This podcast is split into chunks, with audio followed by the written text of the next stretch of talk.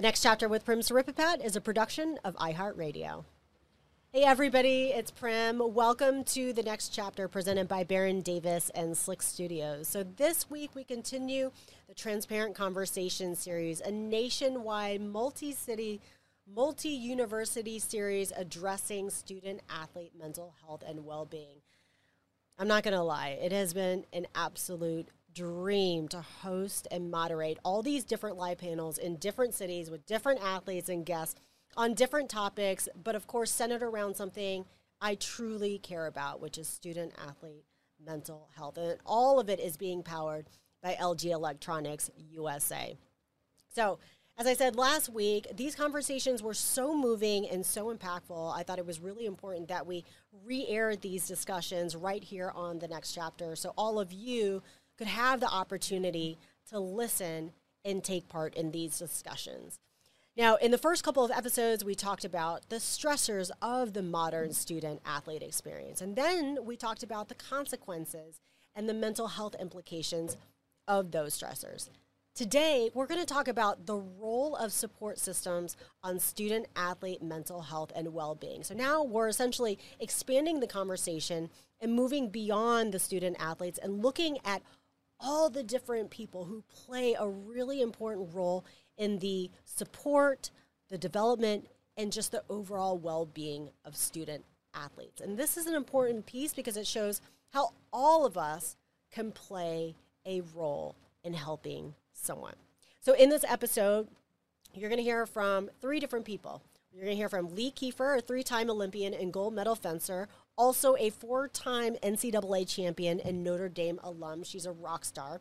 You're also going to hear from her mother, Teresa Kiefer, who just so happens to be a psychiatrist. And you're also going to hear from Lee's longtime coach, Gia Kvaratskhelia, who is also the head fencing coach at Lee's alma mater, the University of Notre Dame. So if you are a coach or a sports parent, I really do think this conversation is for one you should listen to. Hope you enjoy it.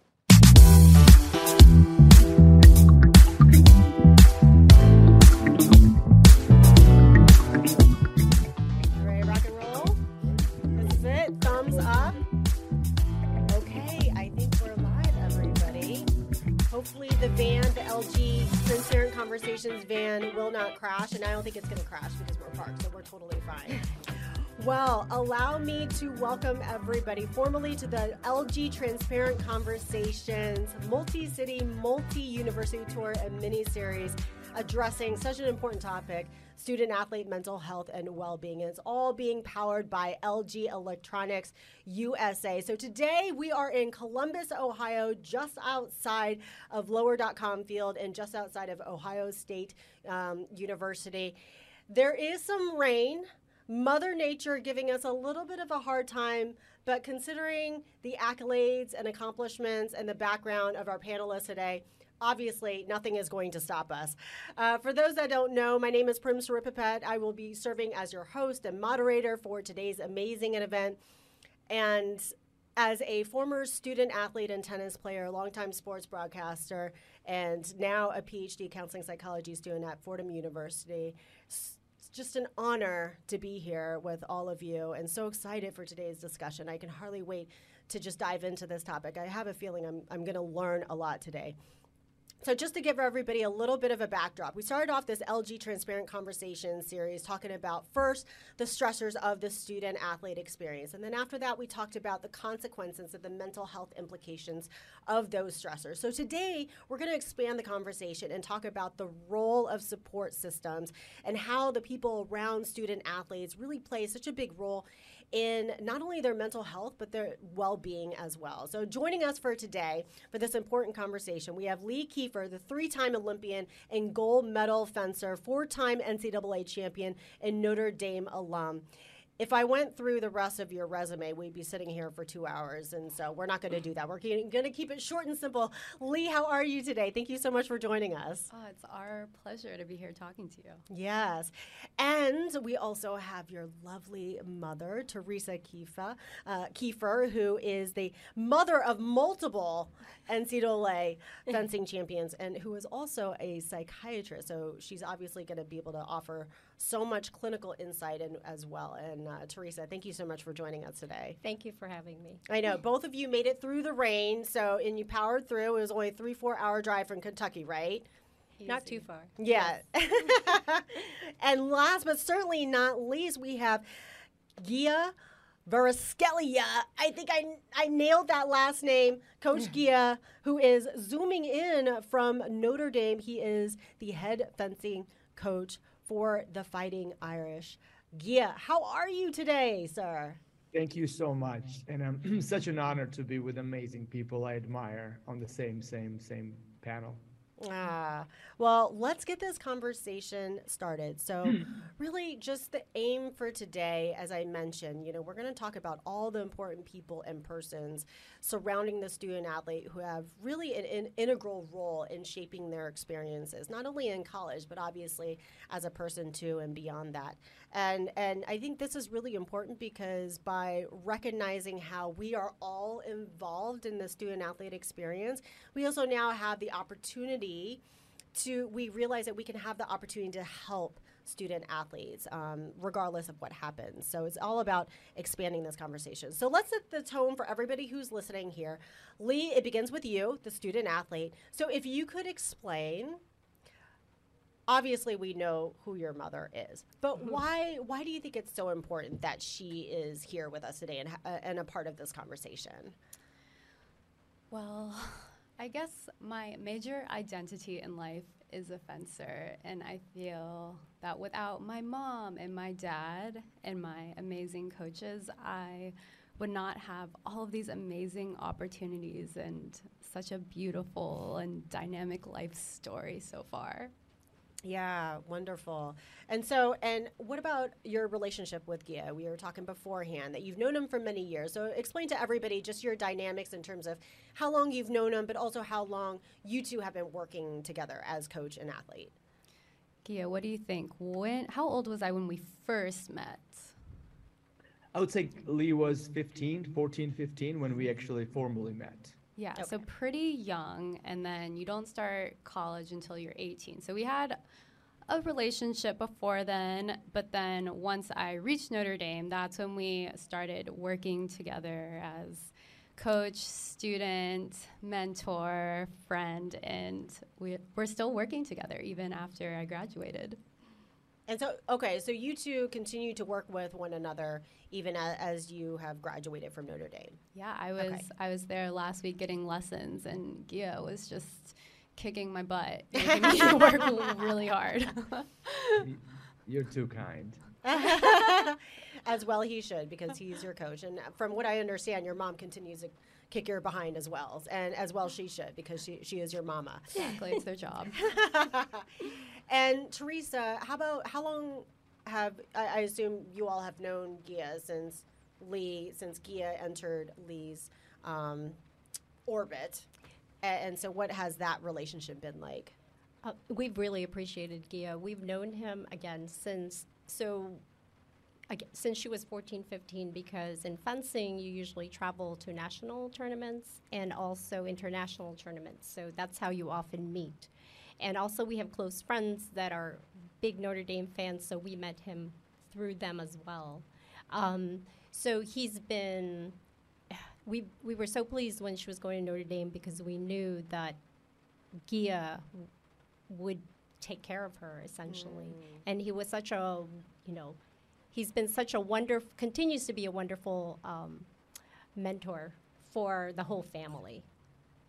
Yeah, I mean, n- now that I'm really putting things together, I don't, I'm trying to think how often it is that a junior athlete goes to college having an already established relationship with their coach. I don't, I'm sure it happens quite a bit. For me, you know, going to Duke, I, I did not have that.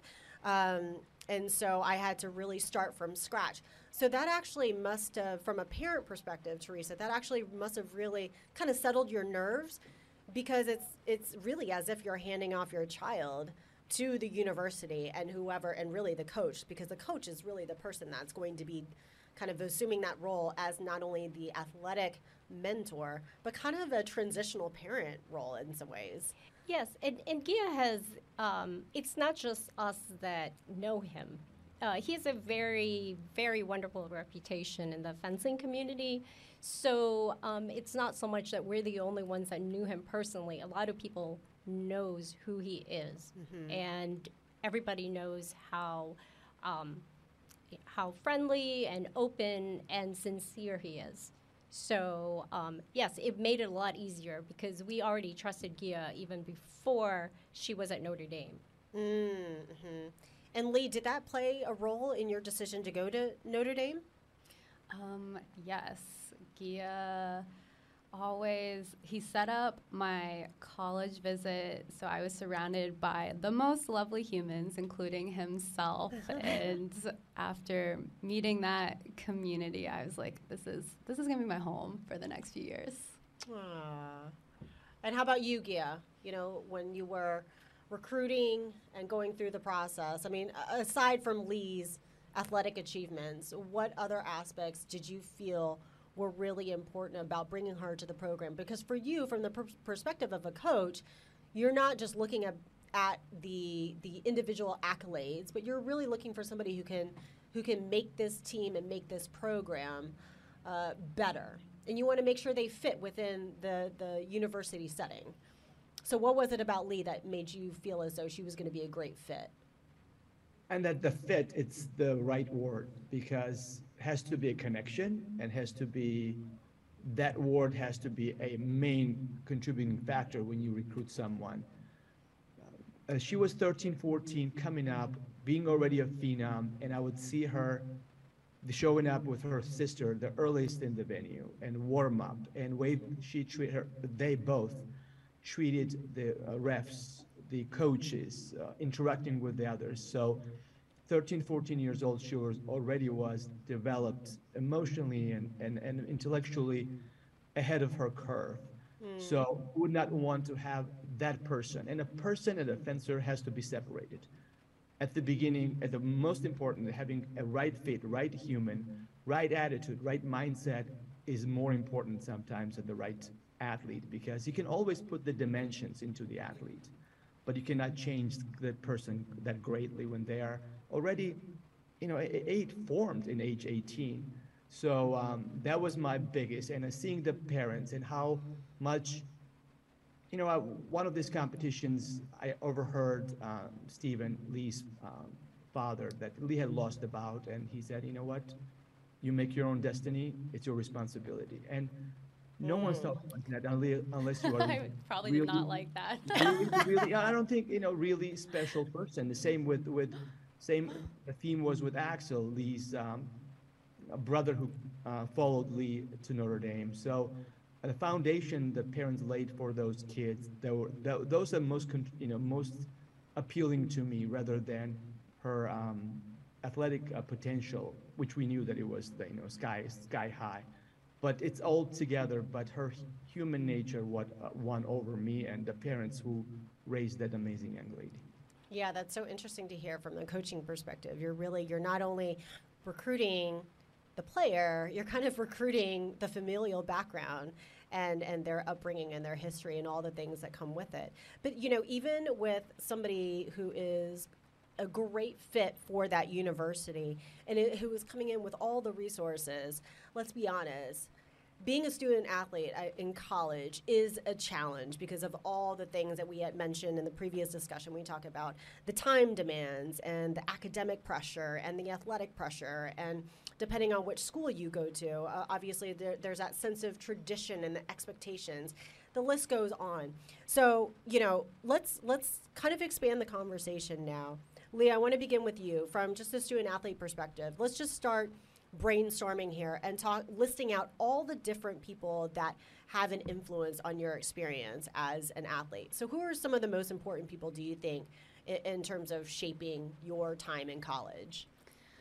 So obviously, parent, coach. Mm-hmm.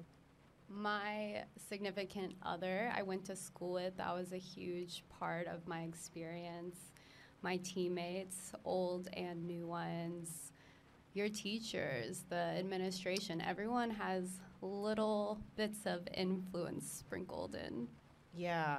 And out of that list, so you know, you kind of mentioned the parents, and it's uh, you know, I and I put them the parents down on this list because even though lo- most of these athletes, and then unless the athlete goes to a commuter school, but let's say for the most part, if the if the athlete leaves the ho- home, this is essentially going to be their first time, most likely away from their their their center and their nuclear family. But the parents still have a, a- an important role even when they are away in college. And Teresa, what was your experience with Lee leaving home, but then still in some ways kind of being involved when she was in college, or what did it feel like for you? You know, physically she was away and she was ready to explore, you know, the bigger world. But we, I think as a family, we feel very connected no matter where they are and how long we've been physically apart. We're very connected emotionally. So um, we were excited for her, but we're not the kind of parents that are really sad that we we don't have bodies in the house anymore because really mentally we're still very connected you know So you were having an empty nest party, basically. It As one we- goes we- out, you're like, yes, we're almost done. we were fine with it because we really never feel like our children leave yeah. you know they're they're just out in the world physically not at home but we never we always feel very connected mm-hmm. so And you guys came to a lot of our competitions still, and then FaceTime was more of a thing. So I think the time made it a lot easier for us to stay connected. Because your parents or your family were coming to visit you. Um, and how often would you make the trip to Notre Dame? A, a few times a year, uh, we would usually go to a football game and we would spend the weekend together. We would go to a couple of fencing tournaments. Sometimes we'll even, we've traveled to New York for a tournament and we've traveled, also, we've met um, in inter- at international tournaments. So we would s- still see each other. Um, so it wasn't, ne- it was never too, uh, too long when we wouldn't see each other. Okay.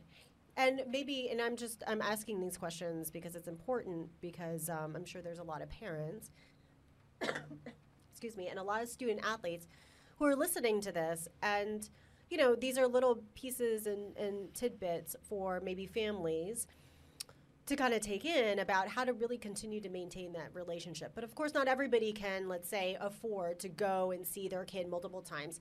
So, how many times would you say you would talk to Lee um, over the course of a, a month or a year or a week?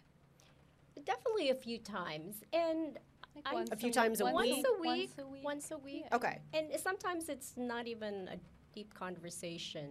It's just superficial. How are you doing? Or Okay. do you need this? You know, can you get this? Or just nuts and bolts sort of mm-hmm. conversation. It wasn't always a deep conversation.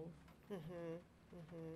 And what did that feel like for you, Lee, to continue to? Because I'm sure sometimes when you go off to college, you're like, woo, freedom, and you're ready to rock and roll, right? But knowing, sometimes just knowing your parents are there, even if you don't reach out or don't talk to them, it is kind of a nice security blanket. Yeah, I think they had a great balance of giving me my independence, but also, yeah, if I was having a bad day or crying, they would be the first people I would call, and they were always accessible to me. Um, so I never questioned that they weren't in my corner. And Gia, I'm gonna. I want to bring you into this conversation, but, but before I do, Lee, when you're looking, when you're when we're looking at this list, parents, coaches, assistant coaches. Of course, we have the athletic staff, right? Um, doctors, physical therapists, trainers, um, academic advisors, professors. You also talked about your teammates, peers. We also have social media. Uh, you know, I kind of put that in in the support system, even though that can kind of be the thing that breaks. it could be a negative or positive thing. but it's it has to be in this ecosystem because it's a huge component. Whether or not it, it's a net positive or net negative experience, that's a totally different conversation. But when I when I list all of these people, who do you think is the most important person when you're in college from a student athlete perspective? Hmm. I think it depends on the person. For me, I relied mostly on my significant other at the time who Okay. I started dating. And we can talk more about this later, but he is very connected to Gia. So a lot of my struggles were like routed through him to Gia, to my parents. So it was a very connected web. Explain that again. Okay. Well, first of all, explain who your boyfriend is. Or sorry, not your boyfriend, your husband Yes. now. So everybody knows. Yeah, sorry. Um, backtrack. Um, I have been with my partner for almost a decade now, and we started dating at the beginning of college. Um, he's also a fencer. He's very accomplished by himself, and maybe for the reason we're both high level athletes is the reason we're drawn to each other. But he was my rock from the beginning of college, and because of his relationship with Gia and my parents and my friends, I think that connection, that large woven web, gave me a really strong support system. Mm-hmm, mm-hmm. And so, would you go to your husband if you were having? He was like your go-to if you had any sort of issues going on, academically, athletically. Yeah, whether he wanted to hear it or not. Yeah. And that's probably the reason why she didn't need us as much Uh-huh. because he was there. Got it. Yeah. That's a really yeah, and your situation is really unique because rarely does anybody go in, an athlete goes in and they, they have their their spouse already there with them and they're also in the sport and on the team and know the coach. And so you really really had that great um, i don't know if buffer is the right word but a really good support system. So gia i want to really bring you in.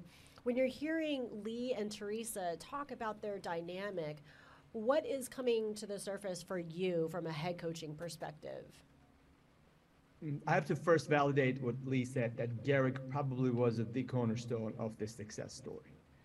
Um, and I would get the text message from Gerek, and we were very close. Um, you know, he had been here already five years. I had recruited him, known Gerek since he was maybe 12 as well. And I would have a text message, she's having a really bad day, just FYI. and and I, I learned literally when I would get the text, when she had a bad day or she didn't have a bad day, way she walked, the speed of the walk, the way he turned, I already knew then later on what day we were having based on how she walked in. And that was a huge heads up. Um, and then you, then you cushion somehow, some way. When you have a, this little bit of warning signals that that way or this way, it makes easier for, for coach, coach to navigate those mazes and create the atmosphere and the situation when they, they're protected to begin with. So that really helped. And um, the parents, again, they were so amazing. Again, the, the, the communication is everything. I don't think we communicated about how Lee was doing, more or less, because Gerek was there. And um, when we communicated, it usually was just a pleasant and amazing um, developing the relationships. But uh, Gerek was uh, the unique for, like we said, for that situation. But Gerek was the the person who actually made everything happen for all of us. So, for uh, the majority of athletes who, you know, may not have the support system that Lee did, and I can now start to see why your husband, you're now a husband, was an integral component. I wish I kind of had a Gerek because it's like I I don't think at that time between 18 to 22 years old, not only did I have the the confidence I also didn't have the comfort level to just go up to my coach and say, "Hey, I'm just having a bad day." Because I was always so worried. I'm like, "Okay, if I tell him I'm having a bad day, is he going to think that I am not deserving of my scholarship?" I know that's that, that's a very extreme thought, but excuse me, you want to position yourself in a way where you're like, "Okay, I I I, I want to earn my spot on this team. I want to prove to you that I I deserve uh, to be a member on this team. So, coach, um, you know, for for the, all the other athletes that may not have a Gerek or maybe a strong support system in their parents, what are some of the things that you are navigating as a coach when you don't have a text? And now it's entirely up to you to read those warning signs. Uh, Like everything else, every relationship takes time to develop, and a trust is the most important component of that. So as a coach, um, understanding that there's so much stressors and so much pressure riding on those kids. Um, they're all amazing to come to begin with. To get into the great schools like Notre Dame or the others takes incredible academic achievements and athletic achievements. So those are the type A's that come here and they want to succeed in every single day what they do. And the controversy when they don't comes the, you know, you know, little mini tragedies here and there. So to understanding and, and offering the full support and then wish that that support will be accepted and it will take less of a time to develop that trust when we really share the valuable information we need to hear about it. Uh, in terms of the scholarship situation, uh, we are we are lucky that we sign everyone four years ahead, so they don't really have to do anything but do their best. So there's never going to be a issue that if they don't perform up to their potential, that somebody something will be taken away. So th- we're lucky that our university structures that way. But the pressure athletes put on themselves is far greater than anyone could exert on them. So, um, in my opinion, and in my recollection, and in, in my experience, offering unconditional support to them as a person, and hopefully that will be good enough for the conversation to start moving forward. Excellent. What an awesome answer. Yeah, Gia doesn't give himself enough credit for like what a strong communicator he is and how much effort he puts in to build all these relationships. Like even visiting him last week, he's telling me stories about kids calling him at like four in the morning. Like he is always there for people. Like Like other student athletes yeah, calling him he, at four in the morning. he doesn't just like do this for me or for you know people he's known for decades. Like he builds this with everyone and will really cater to like their special needs because I think with all sports, not just fencing, people are coming at different stages of life or have different goals, like more emphasis on academics or trying to make the Olympics. And like you have to understand where this person is to be able to offer them the support they need and grace in specific moments. Mm-hmm. Gia, you got to build yourself up a little bit more. You're amazing. Well, See, maybe that's why he's so good because of his humility. I mean, I think that's a wonderful quality for a coach because the moment your ego gets bigger and the humility subsides, now we're stop we're stopping the process of learning. I think all all excellent coaches and the ones that continue to evolve and grow because the sport is always changing, culture is always changing, and they're able to constantly be learning um, and figuring out ways to adjust their coaching strategies so they can continue to help student athletes. Teresa, you were going to say something? I always feel that um, Gia goes out of his way to take care of m- our, my children, which is Axel and Lee and Gerek. And I always think we're special because the way he treats us is so special, you know. Um, but he clearly does this for a lot of people, and I don't know how he does it. So, yes, kudos to Gia for sure. Well, let's you know let's talk about that because it's funny, uh, Lee, and you're right because every student athlete is going to come in with an to- entirely different experience. And when you mention Gerek was the most probably the, the cornerstone and the most important part about your ability to navigate your college experience, I can see why. My answer to that question would have been the coach. I think the coach is probably the most instrumental person when you're looking at student athlete experience because you know they're gonna they are the person that that most likely recruited you. They're the person that sets the tone for your entire experience. They set the tone for the culture of the team the culture of the program and they're also going to be operating as not only your role model but you know, hopefully there's somebody that can exist as a, a mentor and maybe a parent at times, like Gia was doing with those calls at 4 a.m. I'm not even, even going to ask you about the content of that call, although I am curious. I'm wondering if somebody must have called you and be like, hey, can you pick me up from the bar right now? I'm stuck. But that's besides the point. We, we don't want to veer too much off.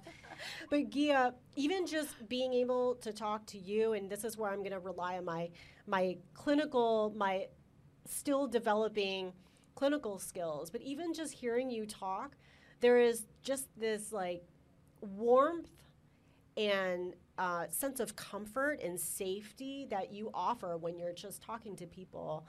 So, how do you build trust? Can you just list out some of those qualities? And you don't really have a lot of time. Like four years is kind of a long time, but you really do. When these students come in, you have to develop that sense of trust quickly so they can buy into what you are saying and really begin to kind of um, perform. So, how do you build that trust? What are some steps? Um, you know, the last weekend we had this incredible football game with lots of alums came back, and um, it was it was the most amazing feeling. The, their connection with each other, their connection to to to me probably my connection with them, and it was based on unconditional love. You know, they had graduated five, seven, ten years prior to coming back next last week. So um, I don't believe anything but giving the unconditional love and support to everyone comes here because they become a part of the, the fabric of this family. And anything else could be could be worked with. Um, and when, when they feel in that age, when they feel at any age, but especially when vulnerable, they come here with uh, academics are pounding them. I was talking to Stephen, um, Lee's uh, dad, after she went home in January uh, for the like December break, and apparently she slept for three days. Woke, woke up, would eat, and go back. And was first nap we had this conversation. I said, "How was how was Lee at home?" And he goes, "Well, I didn't see her for first three days. That's so she slept." Academically, they're challenged every single day, and athletically, they're challenged. And they're the stressor of the social life, integrating into the into the new environment. So stress is all over. So at least if we could mitigate that and then offering them unconditional support, who they are, and as a people, that will be a good start of the developing relationship. Some people take it and the relationship happens, you know, develops quicker. Some t- people never, some people takes a while. But if we keep trying our hardest, that's the good down payment for their well-being here. Yeah, thank you. Uh, you know, that unconditional support. Also, what I'm hearing is kind of an unconditional love. You know, obviously it might be different than the love between a parent and their child, but it really is. It's about that un- unconditional acceptance for that person and unconditional love for the athlete. And Gia, there's a lot of coaches out there that try to achieve that, but they aren't able to execute it. So, what goes wrong in those instances? And we all know when that happens because student athletes, they may not be explicit in saying it, giving that feedback directly to the coach, but a, a student athlete will always walk away from their experience. And you will know, you will always know for many, many, many years after they graduate what their relationship was like with their coach. Because behind closed doors, or even open doors, athletes will tell you, I liked my coach, I got along with them. I did not like my coach, and they didn't give me the support that I needed in college. So, Gia, what's what's the difference of when somebody tries, when a coach tries to offer that unconditional acceptance and positive regard and love, and it doesn't, it doesn't, it, it, it isn't executed? I never, I don't know, in my, and I'll, I'll talk about my experiences. Um, they're never student athletes for me. They're never students. They're never fencers. They're kids. They're my kids. Mm. So, and uh, I always tell them the beginning of the year or be, during the conversations we have, I will treat you like I will treat my own at home. And if it's good enough, we can move on. Uh, at the end of the day, sometimes discipline is the greatest gift we can give them. But most likely, we don't have to exercise those because uh, as I said, our kids are type A's and they're very successful what they do, makes our lives easier. We just have to channel that love and, uh, and uh, building the trust with them. Uh, my greatest achievement as a coach probably is the, my relationships with my students when they graduate. Because while they're going through these struggles and the, the, the trials and tribulations, it's hard to see that. But when they when dust settles, when everything really shows, and um, when they came back, it's a testament. Was you know we, we just embraced each other like like like Teresa said. There's no time. The time stops when you when you love someone. If you've seen them for a while or if you talk to them often, doesn't really matter anymore. So um, from the coach's perspective, it's uh, you keep trying every single day like you do to your own children and hope that it sticks and hope, hope that it will make a difference. I, and also, what I'm hearing from you is I don't really see them as students. I don't see them as athletes. I just see them as my kids. So you really see them as not only human beings and people, but obviously, you know, somebody one of one of your own kids. And I think that is the difficult balance that coaches do have because on one hand this is their job and their job is oftentimes to produce results i.e wins. And s- sometimes that including their job stability can kind of get in the way of the relationships because they're trying to navigate all those things.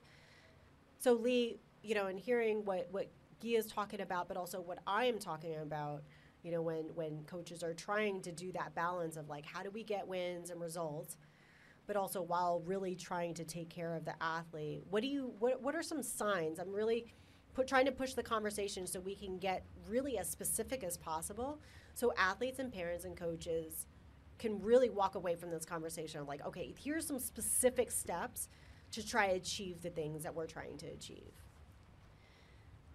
yeah um, obviously, I had a very positive experience, so I can't attest to a lot of the challenges.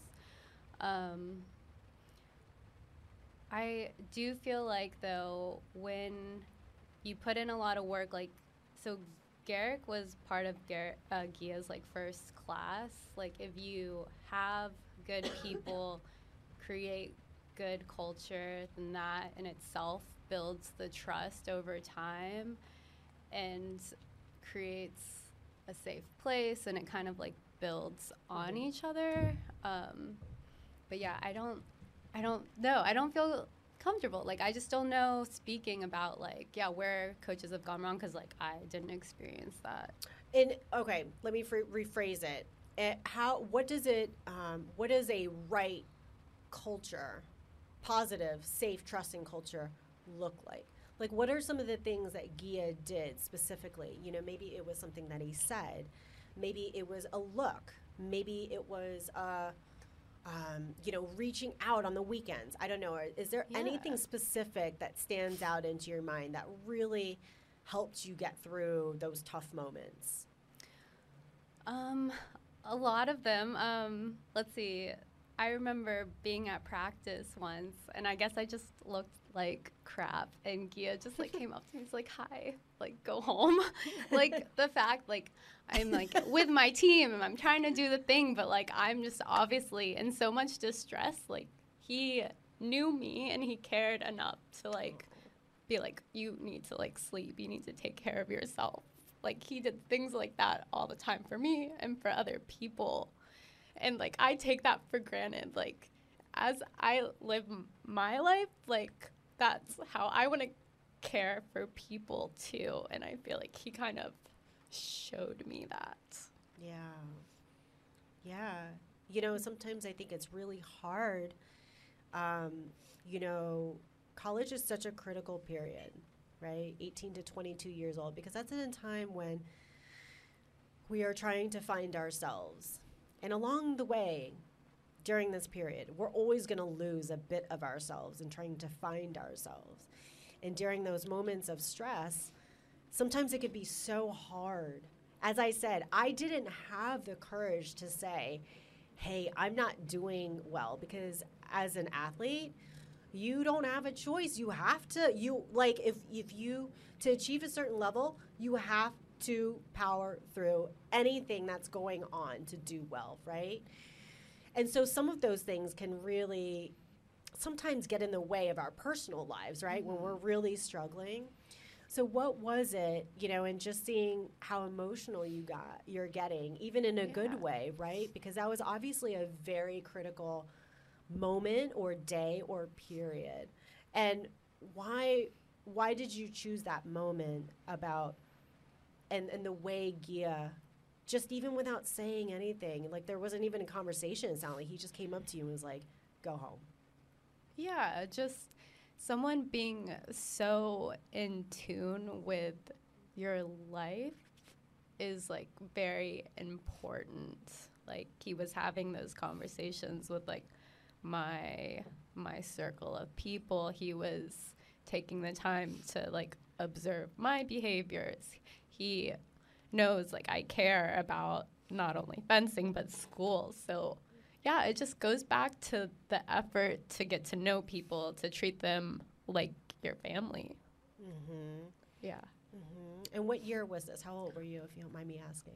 What do you think? Was I a freshman or did this happen a lot of times? oh my 2012, 2012. Um, yeah, that's uh, probably was the most one of the most challenging times um, if, as a as a coach too, because you have this brilliant athlete who I observe I'm observing in the in the uh, August she's competing at the Summer Olympics and she has to enter the university right after closing ceremony, and who's almost burned out. I mean, achieving the Olympics, it's the one thing, and competing in that age, it's it's unbelievably hard for psychology of the athlete, probably.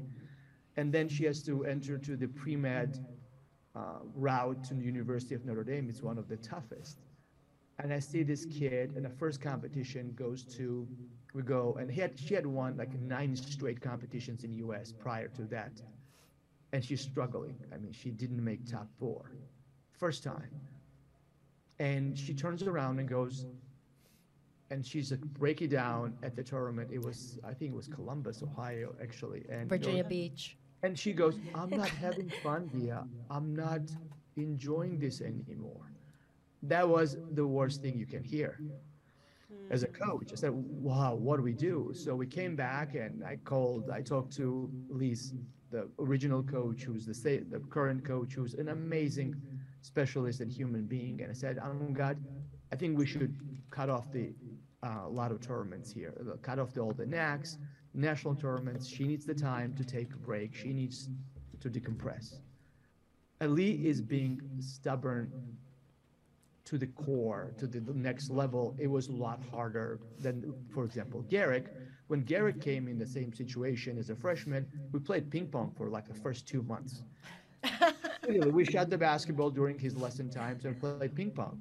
With Lee, she would say no. So I had to be really creative to somehow, some way navigate this, not to push her to train or be away from it. It was it was a juggling act, but we we succeeded together, and she was recep- receptive to take a time off occasionally, and then um, knowing that her place was safe and your teammates were still appreciative, but I could see how how stressful she was, and I I, if we did not make a those efforts, we probably could have lost her for uh, more than like six months or a year. Maybe she could have been done after you know with the fencing. So and it's probably focusing on individual characters and traits uh, with the, with what what that makes them great and what what how, how can we do to navigate those you know those waters but i'm not a i'm not a psychologist i'm not a psychiatrist i'm only a fencing coach so and if again if not gerek we probably would have been here right now with the olympic gold medal and her love of fencing it's still still immense Well, Gia, you're yes, you're not a psychologist or a therapist, but this is why we're having this conversation because oftentimes coaches end up being the therapist for student athletes because you are their direct line and their person. Um, and you are the person that's really seeing them every single day. Now, of course, peers and your teammates are going to be really important. I don't necessarily from I, I maybe this is wrong from my end, but I don't put the onus on them to to try to lift you up. Of course, that's a part of their responsibility, and I think from a from a moral and ethical perspective, I hope that student athletes are doing that for each other.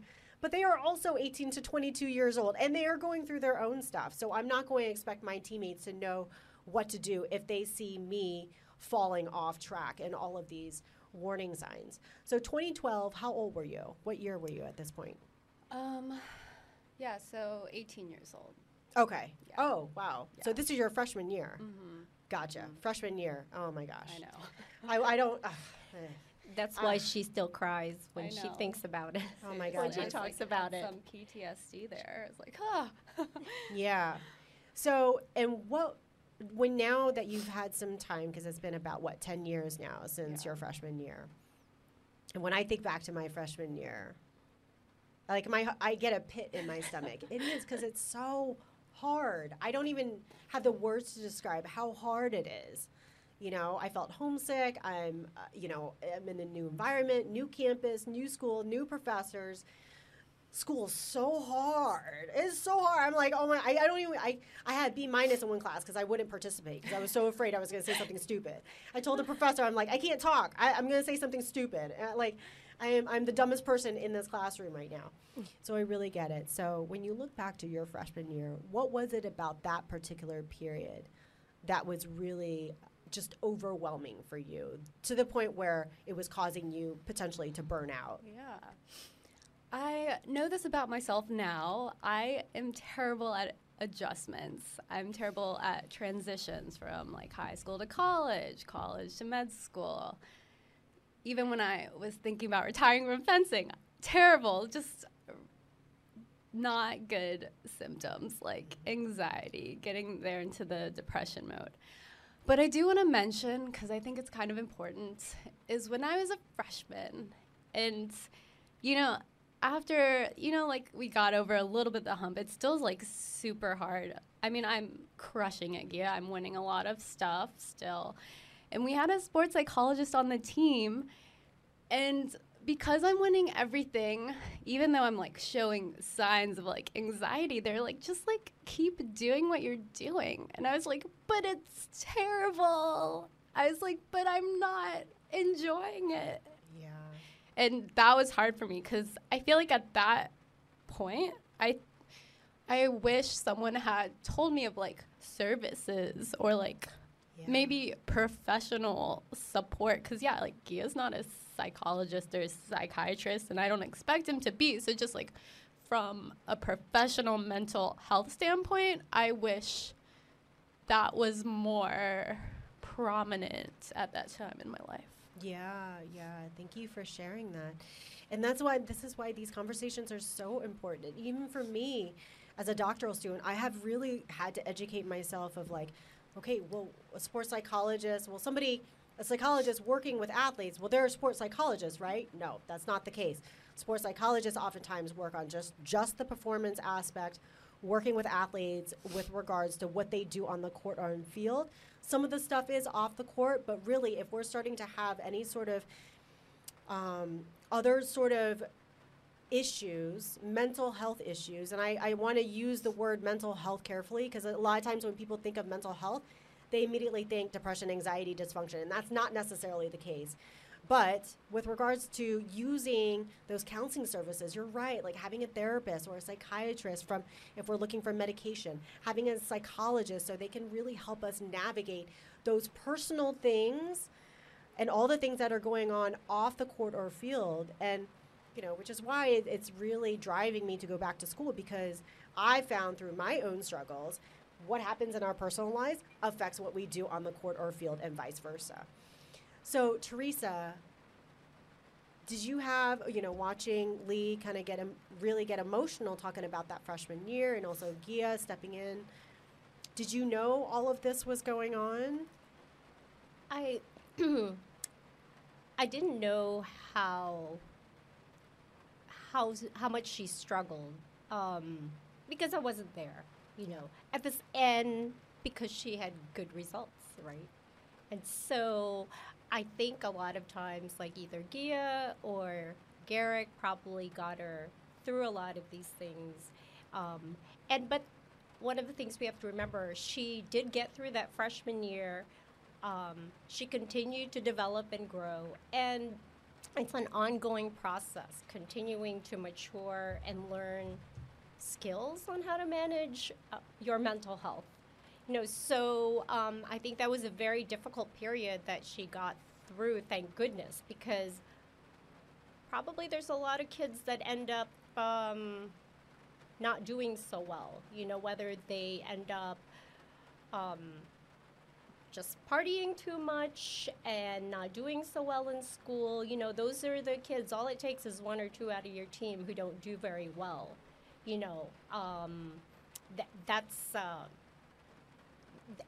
you can't forget those um, those casualties you know? So you know it's it's an ongoing process. Of course when i watch her and she cries i always cry too. I mean she that, I that's mean, the it one made me good cry, and so I get. the good news about lee Okay. is that she does not hide her feelings very well. And s- so gia will be able to see that she needed to go home the big difference was that he actually told her to go home right? Where some coaches will say just suck it up and keep on working you know? So. I mean, really, in just this dynamic, and I appreciate all of you, Lee and Teresa and Gia, all really opening up and sharing your story, and especially for you, Lee, being so vulnerable. Because my goodness, I it happens to every single athlete, and just highlighting this moment, you know, even with the most supportive, in touch, and connected parents, of course they're not going to know everything that's going on because they're not there. My parents had no idea, and I'm super close with them too, but they aren't there. And so I think, you know, just highlighting even your experience of having an extremely well built in support system, how things can just kind of fall through the cracks. And so I think this is a, um, a lesson for all the parents listening out there that even when you are talking to your kid and even when you are dialed in, you're not gonna, you'll never be fully dialed in because you're just not there. You're not there. And even if they were living at home, right? There's always things that are gonna happen where we're, we're just missing the signs, you know? And for me, as a mother of, of two, um, you know, that's a really scary thing. I'm always like, I'm trying not to be uh, overly sensitive, but I'm always just like aware that there are always signs, and I don't want to miss the signs. That's like one of my biggest fears. Gia, I apologize for my cough. The LG Transparent Conversations series is so overwhelming that I caught a cold, but this is what I do as an athlete. We just power through. Gia, how much more time do we have with you? I I'm- know. Another 45 minutes, I'm, I'm okay with that. Oh my gosh. Okay, well, I'm going to keep you for another 45 minutes. Fantastic. Um, so, when we're talking about the signs, can you, do you, when you reflect back to Lee's freshman year and you were noticing some of the signs, other than the obvious, I'm not having fun anymore, but what other things did you notice that were just kind of a change of behavior? And I pose that question. That's a very important one for other coaches and staff members and administrators and even for teammates to hear of okay what are some signs when someone's not someone just seems off or they're not doing well or they're struggling A great question. I have a few, few uh, my hypotheses here.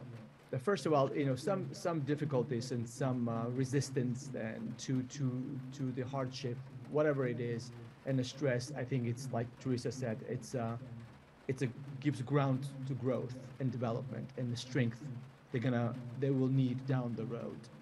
And we want them to probably, as coaches, to see that they're resisting that stress because going to the operating room, that's what she does. She's amazing on the fencing strip. She does well, you know. She her stress tolerance is so high, and college probably and those difficulties were a contributing factor who she is today. Uh, as of when she got through her freshman year, then it was a vertical ascent to everything she did, and um, just remember the small bits and pieces. The lessons were uh, became a joy between us, the interactions on the on while we were working professionally, rather than uh, being mandatory in the first year. Um, but I was always paying attention to her family dynamics, and the usually only statistics I could keep as a college coach. We had about seven kids who dropped out of the program in 16 years I've been a part of it, and all of them had a broken homes. It's how unfortunate is that. Knowing that her family bond was so strong, I never had a doubt that she will succeed. She's so close to her parents, so close to the siblings, and that is a incredible strength they bring on the table when they come here. No matter the circumstances, that is such a what I learned from non-professional has to be a has to be a something really contributing factor. People would come, kids would come from the broken families, need more support right off the bat. The last five, six years when I realized that was happening, I already put on the radar to the specialists here. If something happens, we want those kids to be first taken under you know their wings of professionals. So, but with Lee's situation, I yes, look at how she developed. She could not talk to me on the phone while she was a freshman. She would either text me or have Gerek to tell me. Now she's and I see her post. I, I see her inspiring the others. What a development! And the young lady who couldn't even talk to me on the phone. It's like she would text me. Oh, whatever she had, she would text me. Um, that's what the that's what the how she grew. You know, all, all those difficulties she had to encounter, and she had to power through it. Um, but again, um, we, I knew that she came from an incredibly tight knit family. Their connection for, for each other was the, nothing but 100%. Everything was everything was just just her learn the ropes and learn how to deal with the adversity. So Mm-hmm. I never had a doubt that she would be superstar. I just uh, I'm just happy that every everything manifested to the highest level. It certainly did. And I mean, I think there's no question. I mean, learning a little bit more about your personality everything, I, sounds like you would have really navigated no, any obstacle that really came your way. But that sounds like it was a really critical period. It was a it was a launching pad, really, and it could have gone in so many different directions. Yeah, you saw a lot of tears, Gia. A lot of tears. He's being nice, so he's not outing me. And I think I really would have like tried to withdraw more if I didn't have people always up in my business asking me if I was okay. Like really just like the repetition and like different ways of like checking in on someone is so important.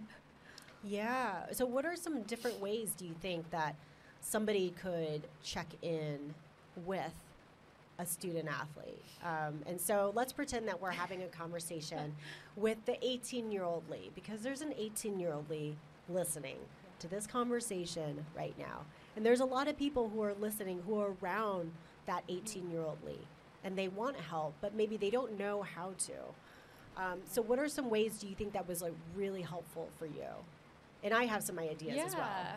Um, when I was a freshman, I had amazing captain and upperclassmen. They Mm-hmm. were just strong, beautiful women, and I feel like having them kind of approach me is less scary than someone higher up being like, "What's going on?" They'll be like, "Lee."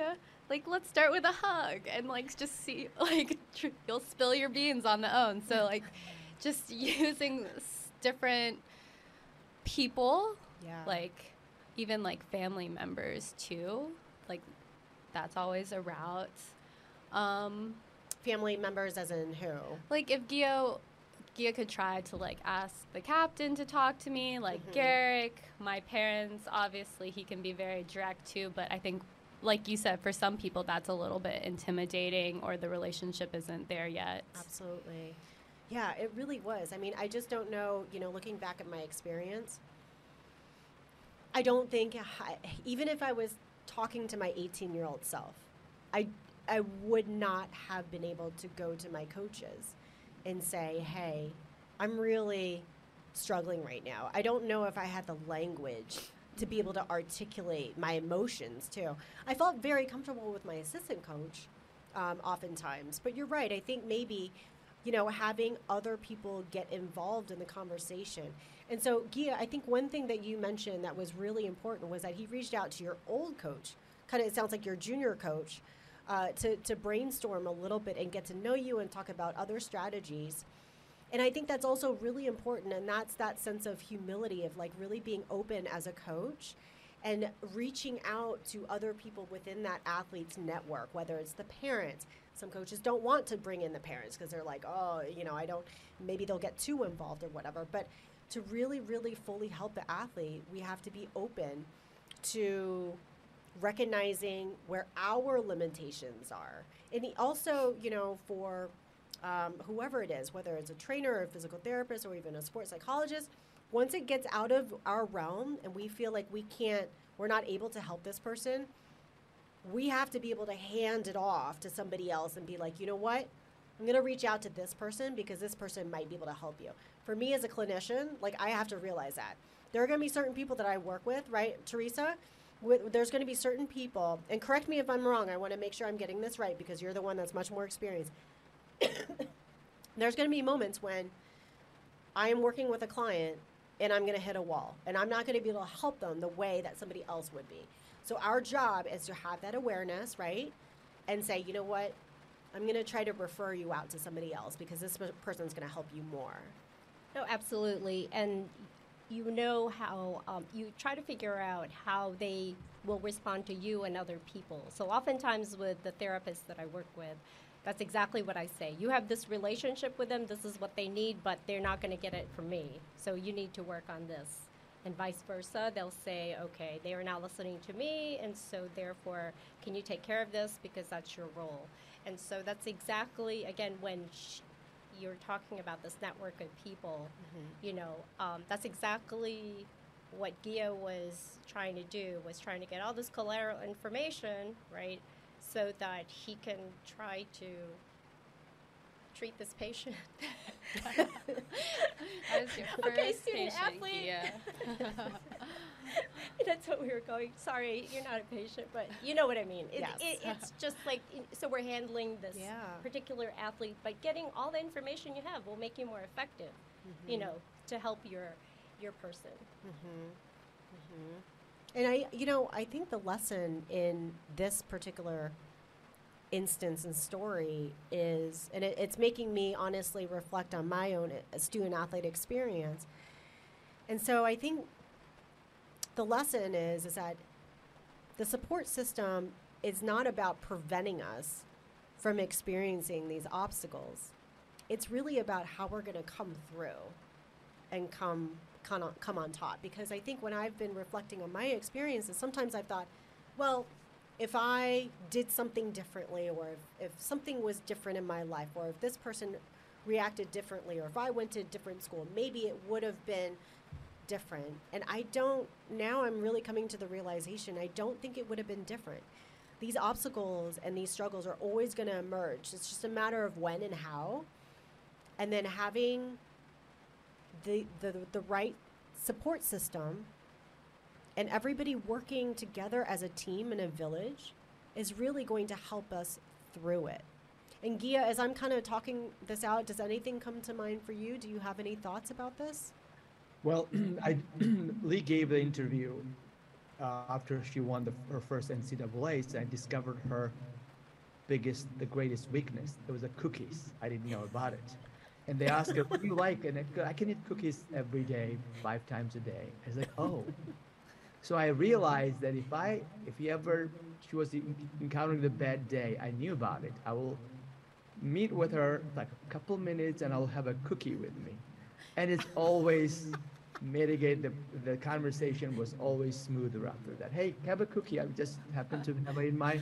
You don't my- even know how many cookies Gia's given me over What, 10 what kind years. of cookies are we talking about? Like Well, there's Just there like normal chocolate chip? massive You like, ones. Oh, okay. Like five massive cookies. Yeah, we have a great Italian bakery here, so I would just pick up the cookie on the way coming here, and I will start the conversation with the cookie, and then on it was a lot easier to deal with any, anything. But um, I, I guess knowing individually what makes them with ease, uh, the comfort zone in that situation, um, discovering that comfort zone, um, and then go from there. Honesty, obviously, it is the number one priority but the mindset how do you come to this realization to this conversation so if it's we learn what is their comfort zone, ultimate comfort zone, then we could we could communicate with with with open minds and and with with the with uh, with the with all the security behind of it.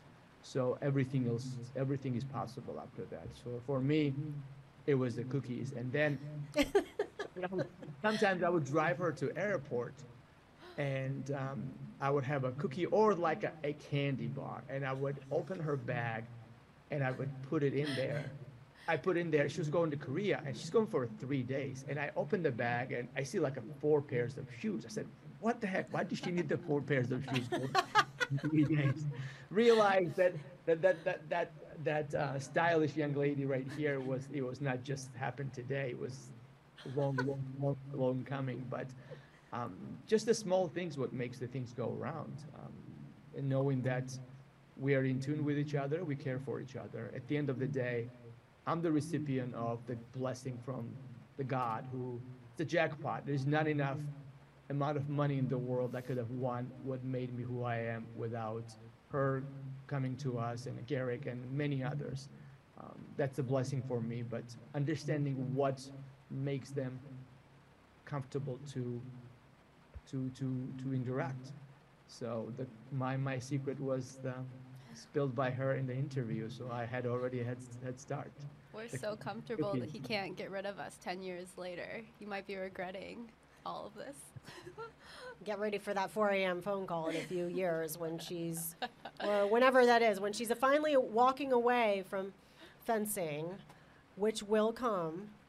We're gonna, Gia's gonna be ready for the for a lot of cookies, a whole pack of Oreos there. Yes, please. I mean, it is. It's so true. It's just like the little things. I mean, whether you are a friend or a teacher or a coach or a parent, I mean, it doesn't take a lot, but it does take a lot of cognitive effort and just paying attention. And had Gia not been paying attention, he would have never known how to really connect with you and how to take down that, that, that wall of yours. But he, because he was paying attention and he remembered, and he would always bring those cookies for you and that was his way of communicating and obviously like we communicate not just with our words but through our behaviors and actions and nonverbal cues right so gia i know you have to go shortly but before we wrap up this conversation and go to the q&a portion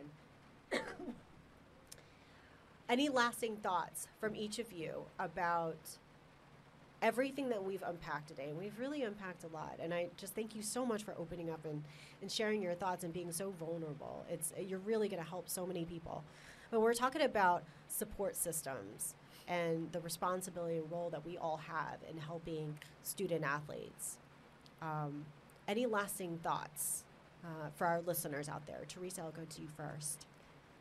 One of the things that Lee and I talked about was, you know, perhaps when students come um, to campus, like in the beginning, even before they have any sort of issues, mental health issues, is provide education for them about how to skillfully manage things, um, their emotions and, um, you know, their moods, even before they have the breakdown, you know, and to make it um, okay to, to say that they're having problems. Um, but again, I, I think about education, even though you think it's not relevant to you because you're perfectly a strong, um, well developed um, student and athlete. That's why you're getting the scholarship, right? I mean, you want to keep that face up because when you um, when you are there as an athlete, no matter what um, sport, right? I mean, you uh, you feel like you're a big deal, and you should put on that face and keep that face. But if you provide education to say, um, listen, if if you need help, it's gonna be here, and it's okay. That doesn't make you weak. You know, just because you start. Um, feeling emotional and you're not doing as well, you know, there's help out there and it doesn't make you any less. You know, so I think just kind of providing that for the athletes when they first come may be something that's helpful. Yeah that's such a great idea. Thank you. Lee any lasting thoughts? Um, I'm just very grateful to Gia, to my parents for being so amazing, and just reiterating, like you said, like they are absolutely incredible, but I still struggled. So everyone should just, you know, keeping very thoughtful, but also like be patient with yourself and just work through the process with as much communication as you can. Yeah, yeah. Thank you for sharing that. And Gia, any lasting thoughts about our topic and conversation today? Um, I consider ourselves the coaches, teachers, and those are two professions in the world cannot make a mistake. The doctors misdiagnose the patient, and the teachers misleading to the, go into the different direction. So um, we all have to realize that well-being of our students is more important than anything, any any results out there. And if we could keep it in mind most of the time, because we're competitive as well, things can be okay. Oh, amazing. I want to adopt Gia as my coach, even though I know nothing about fencing. But maybe you can be my my kind of like life mentor coach, Gia. I do. You kind of he feels so just comfortable to be around. If you get a phone call from me at 4 a.m., you know, you can just blame it on on this panel in LG right now. Sorry. Hey, we grew up, we grow up with our athletes, and where we are today because of the experiences they taught us as well. So I'm so grateful for Lee and Gerek and every woman or man who came through our programs. That's where we are because of them. Amazing. Well, Teresa, Lee, Gia, it's been such an honor. We're going to continue our conversation here. Gia's got many other student athletes who we're going to call them at 4 a.m. So we're going to let them go, but we're going to continue our conversation. We'll take a quick break and then we'll we'll move forward with our Q and A portion. But Gia, thank you so much for joining us today. It was such an honor getting to know you. Thank you so much. Take care. Bye bye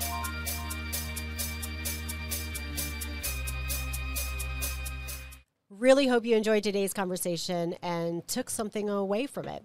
Stay tuned next week for another episode of the LG Transparent Conversation series on student athlete mental health and well being. For all things LG Transparent Conversations, be sure to check out their website, lg.com forward slash US forward slash transparent dash conversations. I know that was a mouthful. Again, that's lg.com forward slash US forward slash transparent dash conversations. Also, for other episodes of the next chapter, be sure to check out our homepage on iHeartRadio or wherever you get your podcasts. You can also watch the full version of these interviews on YouTube. Just search for the next chapter with Prim Siripipat. And of course, you can follow me on all my social media platforms at prim underscore Siripipat. The next chapter with Prim Siripipat is a production of iHeartRadio. For more podcasts from iHeartRadio, visit the iHeartRadio app, Apple Podcasts, or wherever you get your podcasts.